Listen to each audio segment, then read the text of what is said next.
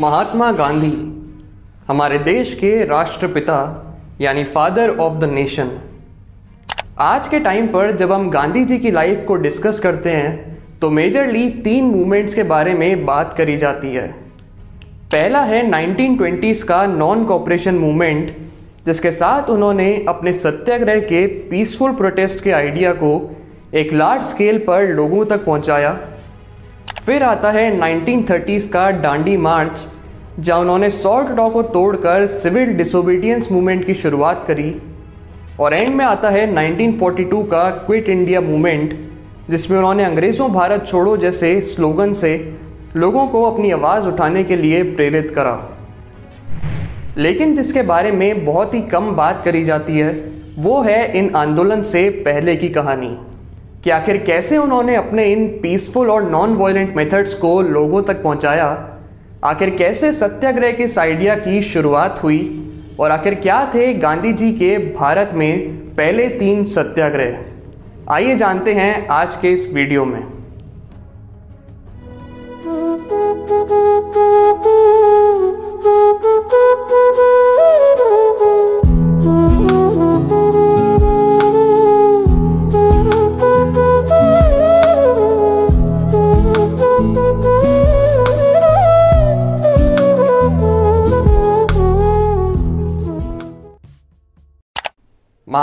गांधी का जन्म 2 अक्टूबर 1869 को गुजरात के शहर पोरबंदर में हुआ। उनके पिता का नाम करमचंद गांधी और माँ का नाम पुतलीबाई था और 1883 में मात्र 13 साल की उम्र में कस्तूरबा गांधी से उनकी शादी कर दी गई। इसके बाद साल 1888 से 1891 तक इंग्लैंड में उन्होंने अपनी लॉ की पढ़ाई करी और 1893 से 1914 तक साउथ अफ्रीका के ट्रांसवाल में लॉ की प्रैक्टिस करी साउथ अफ्रीका में अपने टाइम के दौरान उन्हें कई जगह पर डिस्क्रिमिनेशन फेस करना पड़ा अपने स्किन कलर की वजह से Smart bloody kafir. Throw him. Just move your black ass back to third class, or I'll have you thrown over the next station. But I always go first class. I've traveled all.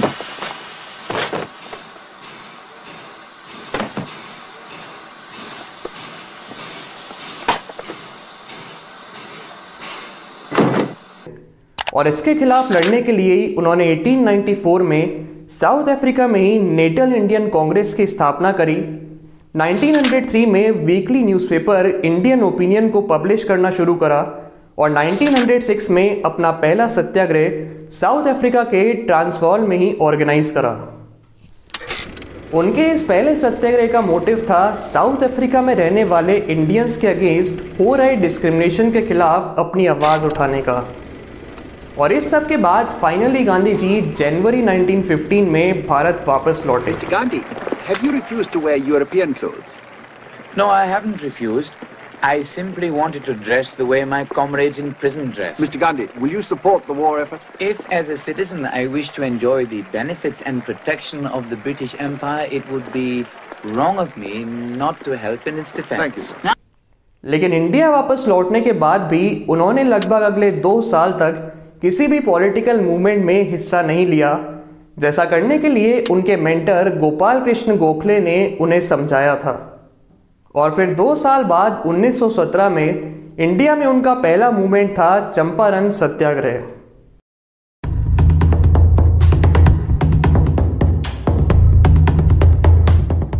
अब चंपारण सत्याग्रह को ठीक से समझने के लिए हमें पहले समझने की ज़रूरत है उसके पीछे के हिस्टोरिकल बैकग्राउंड को। तो इस कहानी की शुरुआत होती है साल 1750 में, जब ब्रिटिश ईस्ट इंडिया कंपनी ने इंडिया में इंडिगो प्लांटेशन की शुरुआत करी। इस प्लांटेशन को हमारे देश में मेजरली तीन जगहों पे किया जा रहा था। महाराष्ट्र में बेरार, उत्तर प्रदेश में अवध और उस टाइम के बंगाल का पूरा रीजन अब इंडिगो बेसिकली एक तरह की नील यानी ब्लू कलरिंग सब्सटेंस है, जिसे कपड़ों को रंगने के लिए एक नेचुरल डाई की तरह इस्तेमाल किया जाता है। तो British East India Company basically Indian farmer से इंडिगो प्लांटेशन करवाती और फिर उसे ले जाकर यूके चाइना और यूरोप के मार्केट्स में बेहतर दामों पर बेच दिया करती थी। लेकिन इंडिया के लोकल किसान इंडिगो प्लांटेशन के बिल्कुल फेवर में नहीं थे। यहाँ तक कि वो इसके टोटली अगेंस्ट थे। और इसके लिए उनके पास दो मेजर रीज़न थे। पहला रीज़न ये था कि इंडिगो प्लांटेशन में बाकी लोकल क्रॉप से ज़्यादा पानी खर्च हो रहा था और दूसरा रीज़न ये कि इंडिगो उगाने से सॉइल इनफर्टाइल हो जाता था, यानी कि उस ज़मीन की उपजाऊ क्षमता कम हो जाती थी, जिसका सीधे सीधे मतलब था कि ज़मीन के उस हिस्से पर इंडिगो उगाने के बाद किसान कोई भी और फ़सल नहीं उगा सकते थे। फिर इसी सब के चलते साल 1800 में इंडियन फार्मर्स और ब्रिटिश गवर्नमेंट के बीच एक एग्रीमेंट साइन करा गया, जिसका नाम था तीन कथिया सिस्टम ये तीन कथिया शब्द दरअसल दो शब्दों से मिलकर बना है, जो कि है तीन यानी कि थ्री और कत्था यानी कि एक ज़मीन के एरिया को मेजर करने के लिए यूज़ किया जाने वाला एक यूनिट ऑफ़ मेज़रमेंट तो जैसे कि हम लैंड को मेजर करने के लिए जनरली स्क्वायर फीट या स्क्वायर मीटर्स का इस्तेमाल करते हैं ठीक उसी तरह से एक बीघा ज़मीन होती है बीस कत्थे के बराबर। तो इस नए एग्रीमेंट के हिसाब से किसानों को अपनी ज़मीन के एक बीघे में से तीन कत्थे हिस्से पे इंडिगो उगाना होगा। यानी कि उन्हें अपनी 20 कत्था ज़मीन में से तीन कत्थे या थ्री बाई ट्वेंटी पार्ट पे इंडिगो उगाने के लिए कहा गया। और बाकी बचे सत्रह भाग में उन्हें अपनी मर्ज़ी से कुछ भी उगाने की आज़ादी दी गई। और इसके लिए ब्रिटिश प्लांटर्स किसानों को अच्छे खासे पैसे भी देते थे। फिर इसके बाद अगले कई सालों तक किसानों और ब्रिटिशर्स के बीच का ये एग्रीमेंट बिना किसी इशू के ऐसे ही चलता रहा। लेकिन इस सिस्टम में दिक्कतें आनी शुरू हुई साल 1915 में। दरअसल इस साल फ़र्स्ट वर्ल्ड वॉर के चलते जर्मनी के कुछ साइंटिस्ट ने अपनी खुद की एक नई आर्टिफिशियल डाई को इन्वेंट कर दिया था। और ये डाई इंडिया में प्रोड्यूस की जा रही ऑर्गेनिक इंडिगो डाई से काफ़ी सस्ती थी। तो इसकी वजह से फॉरेन मार्केट्स में ऑर्गेनिक इंडिगो डाई की डिमांड एकदम से नीचे चली गई और जर्मन डाई की डिमांड लगातार बढ़ती जा रही थी। तो ऐसे में ब्रिटिश प्लांटर्स ने ऑर्गेनिक इंडिगो डाई की कॉस्ट को कम करने के लिए किसानों को दी जाने वाली एडवांस पेमेंट को कम कर दिया। लेकिन फिर इसके जवाब में इंडियन फार्मर्स ने इंडिगो उगाना ही बंद कर दिया और बाकी फ़सलों की खेती शुरू कर दी।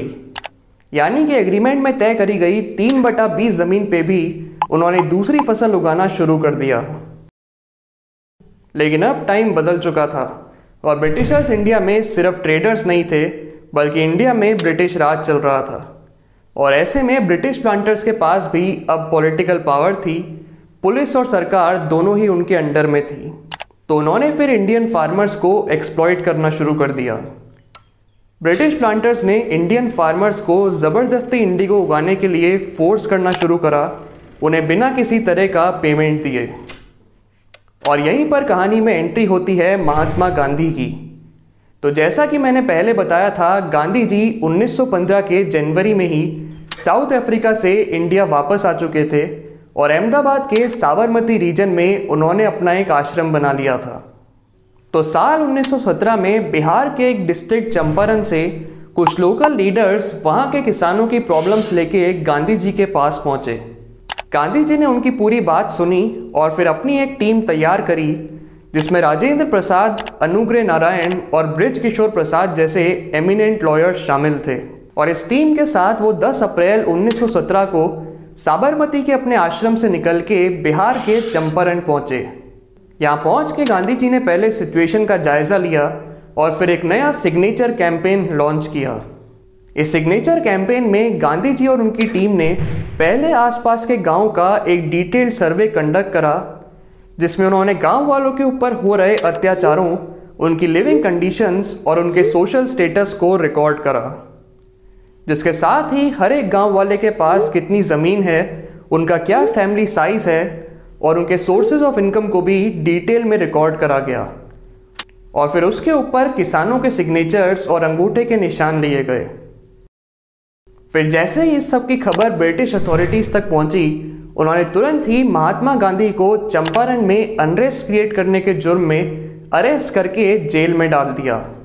फिर 18 अप्रैल 1917 के दिन गांधी जी को मोतीहारी कोर्ट में एक जज के सामने पेश करा गया, जहाँ करीब 2000 से भी ज़्यादा लोकल विलेजर्स उनके साथ खड़े थे। जब कोर्ट के मजिस्ट्रेट ने गांधी जी से अपने डिफेंस में कुछ कहने के लिए कहा तो उन्होंने कुछ इस तरह से अपना जवाब दिया। एक कानून का पालन करने वाले नागरिक के रूप में मेरा पहला स्वभाव है, मुझे दिए गए आदेशों का पालन करना। लेकिन मैं उन लोगों के प्रति अपने कर्तव्य की भावना से हिंसा किए बिना ऐसा नहीं कर पाऊँगा, जिनके लिए मैं आज यहाँ आया हूँ। मुझे लगता है कि मैं केवल उनके बीच रहकर ही उनकी सेवा नहीं कर सकता और ना ही स्वेच्छा से सेवानिवृत्त हो सकता हूँ। कर्तव्यों के इस टकराव के बीच मैं केवल प्रशासन पे ही, खुद को उनके बीच से हटाने की ज़िम्मेदारी डाल सकता हूँ। मैंने आपके दिए गए आदेशों की अवहेलना केवल सम्मान पाने के लिए नहीं बल्कि हमारे अस्तित्व से भी उच्च कानून अपनी अंतरात्मा की आवाज़ का पालन करने के लिए की है। यानी कि गांधी जी ने बहुत ही विनम्रता से खुद को दोषी माना और कोर्ट से उन्हें सजा सुनाने के लिए कहा। लेकिन इस बात की खबर जब ब्रिटिश हायर अथॉरिटीज तक पहुँची तो बिहार के लेफ्टिनेंट गवर्नर एडवर्ड गेट ने तुरंत उन्हें छोड़ने के ऑर्डर्स दिए और इसके साथ ही वहाँ के कलेक्टर ने उन्हें अपने सर्वेस जारी रखने की परमिशन भी दी। इसके बाद गांधी जी और उनकी टीम वापस से विलेजर्स का सर्वे करने में जुट गई और करीब 4000 फाइलें तैयार करके ब्रिटिश सरकार के सामने रख दी। सरकार को गांधी जी के एफर्ट्स काफ़ी जेन्युइन लगे, जब उन्होंने ये देखा कि ये गांधी जी की तरफ़ से एक जेन्युइन रिक्वेस्ट है चंपारण के विलेजर्स की सिचुएशन इंप्रूव करने के लिए। और इसके साथ ही गांधी जी के अंडर में किसी भी तरह की वायलेंस भी नहीं हुई थी। गवर्नमेंट उस टाइम गांधी जी से काफ़ी इम्प्रेस थी और उन्होंने गांधी जी की रिक्वेस्ट को एक्सेप्ट करते हुए इस इशू को रिजॉल्व करने के लिए एक इंडिगो कमीशन की स्थापना करी, जिसमें खुद गांधी जी को भी one of the members appoint करा गया। फिर इस इंडिगो कमीशन की ही रिपोर्ट के बेसिस पे 4 मार्च 1918 के दिन बिहार और उड़ीसा की लेजिस्लेटिव असेंबली में एक नए चंपारण एग्रीरेरियन एक्ट को पास किया गया। अब इस नए एक्ट में सबसे पहले इंडिगो प्लांटेशन वाले तीन कथिया सिस्टम को ख़त्म कर दिया गया और इसके साथ ही फार्मर्स को कंपनसेशन भी दिया गया। इस एक्ट का पास किया जाना न सिर्फ़ चंपारण के विलेजर्स बल्कि गांधी जी और उनके फॉलोअर्स के लिए भी एक बहुत बड़ी जीत थी। ये जीत इतनी बड़ी थी कि हिस्टोरियंस इस इवेंट को इंडियन इंडिपेंडेंस स्ट्रगल में गांधीयन एरा की शुरुआत भी मानते हैं। उम्मीद है दोस्तों, आपको आज का ये वीडियो इन्फॉर्मेटिव लगा होगा। इस वीडियो के नोट्स को मैंने एक पोस्ट के फॉर्म में अपने Instagram handle World in Minutes पे डाल दिया है, जिसका लिंक आपको नीचे डिस्क्रिप्शन में मिल जाएगा। अगर आप ऐसे ही वीडियोस आगे भी देखना चाहते हैं, या फिर इन नोट्स को एक फ्री पीडीएफ के फॉर्म में डाउनलोड करना चाहते हैं तो अपनी चॉइस को नीचे कमेंट करके ज़रूर बताएँ। चलिए दोस्तों, मिलते हैं फिर ऐसे ही एक और वीडियो में। बहुत बहुत धन्यवाद।